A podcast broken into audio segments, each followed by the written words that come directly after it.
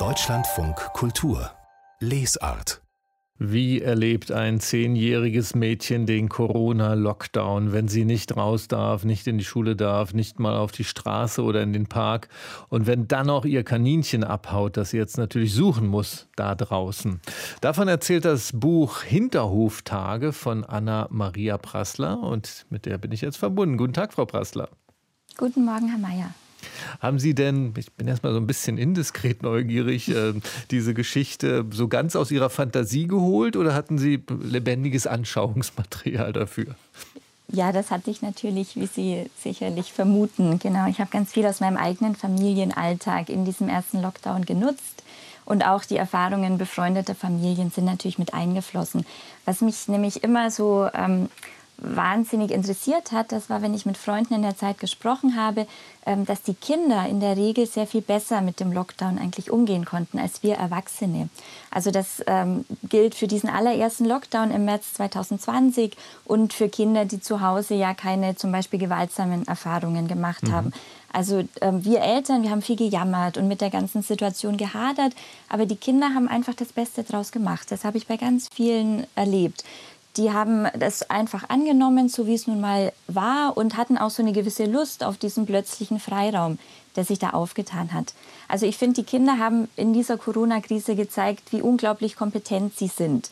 Dafür feiere ich die Kinder wirklich. Also wie sie mit all dem umgegangen sind. Ähm, Gleichwohl, das genau, wollte ich darstellen. Gleichwohl erzählen Sie aber auch schon von Konflikten, die in die Kinder mhm. da geraten mit der Situation. Aber schauen wir uns vielleicht erstmal die Familie an, in der das Ganze spielt, in der Sie äh, das spielen lassen. Äh, was ist das für eine Familie? Was sind das für Leute?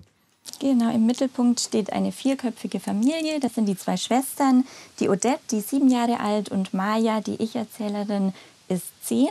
Die beiden leben gemeinsam mit ihren Eltern in einer Berliner Altbauwohnung. Die Mama arbeitet als Internistin im Krankenhaus und verbringt eher wenig Zeit zu Hause. Das liegt nicht an Corona, sondern ist eigentlich immer so. Für den Vater, den Alex, hat sich jetzt ganz viel geändert. Er ist Kameramann Wegen Corona wurde sein Dreh abgebrochen und jetzt sitzt er ziemlich frustriert zu Hause. Also er ist ein Corona-Vater, der mit der ganzen Situation überfordert ist. Er weiß nicht so recht, wie er mit seiner Familie umgehen soll, wie mit Corona. Also er hat Angst vor dem Virus, ist auch so ein eher neurotischer Typ. Und nun versucht er tagelang, es mal hinzukriegen, den Hometrainer aufzubauen. Mhm. Die kleine Tochter, die Odette, die lebt so sehr in ihrer eigenen Welt. Also sie ist diejenige, die dann den Teigi, den Sauerteig, zu ihrem Patienten macht und verarztet. Und dann gibt es die noch die Maya, die Besitzerin des Zwergkaninchens Hannibal. Die ist ein sehr entschlossenes Mädchen, sehr, ähm, sehr klug und ein bisschen eigenwillig.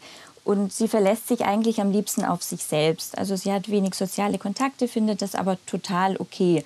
Also sie beobachtet gerne, ist sehr gern so die aufmerksame Beobachterin am Rande. Jetzt hört man, schon, jetzt hört man schon an Ihrer Beschreibung, dass Sie da ziemlich viel reingeholt haben, mhm. schon mal in diese Familie an der besonderen Corona-Situation. Ja, eben die Ärztin, die äh, auch mhm auf einer Intensivstation arbeitet, also ganz nah dran ist an dem, was akut passiert äh, während Corona. Der Vater, auch ein typisches Schicksal, Job bricht weg, was mache ich jetzt, wie, wie gehe ich damit um? Dann gibt es in dem Haus, in dem die Familie lebt, auch noch einen Corona-Leugner. Der Vater macht Hamsterkäufe.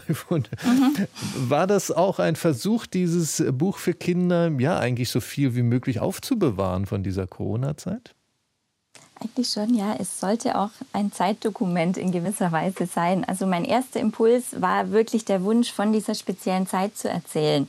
Und ich hatte da im März 2020 eben das Gefühl, ich erlebe etwas Historisches.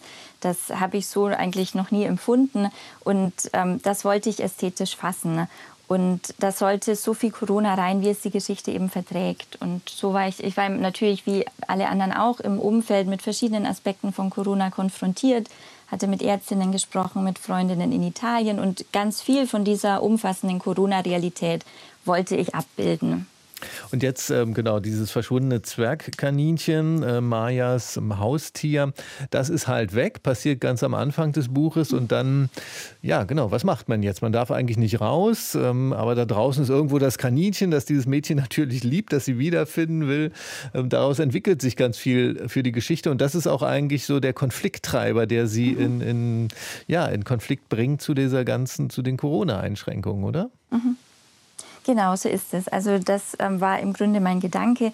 Ich möchte nicht eine Geschichte erzählen, die eben zufällig in Corona-Zeiten spielt, die also überall äh, zu jeder Zeit sonst hätte spielen können. Und es sollte jetzt auch keine Geschichte wirklich über Corona sein, sondern Corona ist so ein notwendiger Hintergrund, ein, äh, ja, der Motor, der eben den Konflikt der Protagonistin nochmal verschärft und mhm. dieses Problem verstärkt. Und so war dieses Kaninchen sehr schnell da, dieses Verschwundene. Man muss dazu sagen, ihre Hauptfigur Maya, das ist auch ein besonderes Mädchen. Man merkt es auch daran, dass sie eigentlich äh, gar kein Kaninchen haben wollte, sondern als Haustier ein Axolotl, also so einen mexikanischen Schwanzlurch mit außenliegenden Kiemen. Sehr besondere Tiere. Und dann zeichnen sie auch noch an Mayas Charakter. Das fand ich auch sehr interessant, dass sie sagen, sie kriegt dann dieses Kaninchen, dann findet sie es doch toll zeigt aber die Liebe zu dem Kaninchen, indem sie das Kaninchen in Ruhe lässt und das mhm. eigentlich nur so aus der Ferne beobachtet, was ja schon für ein Kind, also eine Liebe zu zeigen durch Abstand, schon eine starke Leistung ist eigentlich. Mhm. Wie sind Sie eigentlich auf so eine Konstellation gekommen? Ähm, weil Maya eigentlich eben so die Beobachterin ist. Also nicht nur was Tiere betrifft, aber es ist natürlich ähm, ihre Rolle eigentlich, in der sie sich am wohlsten fühlt. Und so wollte sie auch gerne eben ein Tier, das sie eher beobachten kann. Und das macht sie auch mit ihrem Zwergkaninchen Hannibal. Sie möchte kein Tier zum Kuscheln. Also es geht ja von der Mama aus, dass sie das Kaninchen kaufen. Sie hat eigentlich so eine Abneigung gegen Fell und gegen alles Filzige. Das kam so aus der Figur heraus. Also mhm. mir erschien das spannend und passend für sie. Und ähm, ich finde es immer wichtig darzustellen, dass Kinder eben ganz viele unterschiedliche Vorlieben und Interessen haben können.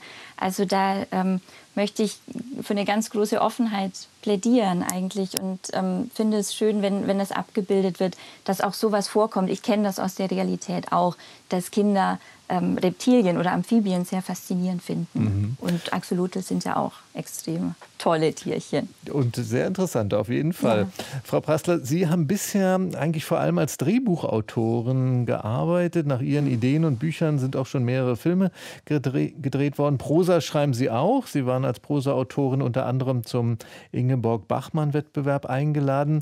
Wie war das eigentlich jetzt bei diesem Kinderbuch, ähm, einem Ihrer ersten Kinderbücher? Hat Ihnen da die Drehbuchautorin Anna-Maria Prassler beratend über die Schulter geguckt oder mussten Sie die eher so ein bisschen ins Nachbarzimmer wegsperren, weil Drehbuch und äh, Prosa, mhm. Kinderbuch ist ja dann doch noch mal was anderes?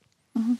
Also ähm, zuallererst hat mir die Drehbuchautorin sehr geholfen, um nämlich diesen Spannungsbogen der Detektivgeschichte, die es ja auch ist, ganz zügig eigentlich zu entwerfen, um da mal so ein grobes dramaturgisches Gerüst zu haben. Und ähm, sobald ich dann angefangen hatte zu schreiben, war ich sehr frei von all diesen typischen Drehbucheinwänden. Und ähm, das hat sich eigentlich organisch ergeben. Also das heißt, ich musste jetzt mein Denken als Drehbuchautorin nicht erst ausschalten. Das ist so automatisch in den Hintergrund getreten, weil es mich so sehr erfüllt hat, mich auf diese Stimme von Maya eben voll und ganz einzulassen. Also ein sehr harmonisches Verhältnis eigentlich. Was, was hätte die Drehbuchautorin denn anders gemacht an dem Buch? Gute Frage. ähm, natürlich im Drehbuch ähm, ist es immer schön, zu Beginn der Geschichte einen, durchaus einen großen Knaller zu haben, damit die Zuschauer nicht ähm, wegschalten. Mhm. Da ähm, war ich jetzt sehr frei im ersten Kapitel erstmal ähm, ja, ruhiger einzusteigen. Zum Beispiel, ich habe Figuren, die haben einen Migrationshintergrund ja auch, der keine große Rolle spielt, der kein Thema oder kein Problem ist. Das ist so etwas, was man in einem Fernsehfilm häufig ja noch ähm, immer thematisieren muss oder problematisieren muss eben gar. Also Aha. das ähm, fand ich im Kinderbuch jetzt sehr schön, wie selbstverständlich ich es darstellen konnte, dass es eben in dem Hintergrund des Vaters eine Migrationserfahrung in der Vergangenheit gibt, ohne dass das ihn jetzt ähm, völlig definiert. Das läuft ganz selbstverständlich bei ihm mhm. mit, genau. Sie ja. haben jetzt gerade auch ein zweites Kinderbuch geschrieben und in diesem Jahr herausgebracht, Quirinius, der Engel und das Christkind. Also zwei, Ihre zwei ersten Kinderbücher sind mhm. jetzt rausgekommen. Ihr Hinterhof-Tagebuch, worüber wir gesprochen haben, ist ja gerade letzte Woche erschienen. Wie kommt es denn, dass Sie jetzt als Kinderbuchautorin neu gestartet sind in diesem Jahr? Also zu Quirinius muss ich dazu sagen, dass, ähm, dass ich das schon vor den Hinterhoftagen geschrieben habe. Mhm. Aber durch die Illustrationen, die sehr viel Zeit in Anspruch nahmen, ähm, hatte das einfach diese längere Vorlaufzeit. Ähm, ich wurde natürlich durch meine eigenen Kinder aufs Erzählen für Kinder gebracht und hatte immer wieder diese Idee, einen Kinderroman zu schreiben. Den Schritt bin ich dann letztes Jahr wirklich gegangen ähm, im Zuge des ersten Lockdowns tatsächlich. Also für mich war das eine große Befreiung, dass ich da plötzlich keine Termine mehr hatte, dass die Schule und die Kita nicht mehr den Tag strukturiert haben, dass Routinen aufgebrochen wurden. Und dann habe ich mich so frei gefühlt, jetzt mal auch was ohne Drehbuchauftrag zu schreiben. Und das ist also dieser Roman Hinterhoftage geworden. Und mit dem Schreiben für Kinder möchte ich dann auch sehr gerne weitermachen. Hinterhoftage mit dem schönen Untertitel äh, dieser Roman, wie ich Hannibal verlor, einen Freund gewann und der Sauerteig das alles nicht überlebte. Das Buch von Anna-Maria Prassler wurde illustriert von Felicitas Horstschäfer, ist im Klett Kinderbuchverlag erschienen und wird empfohlen ab neun Jahre. Ich danke Ihnen sehr für das Gespräch, Frau Prassler. Vielen, vielen Dank.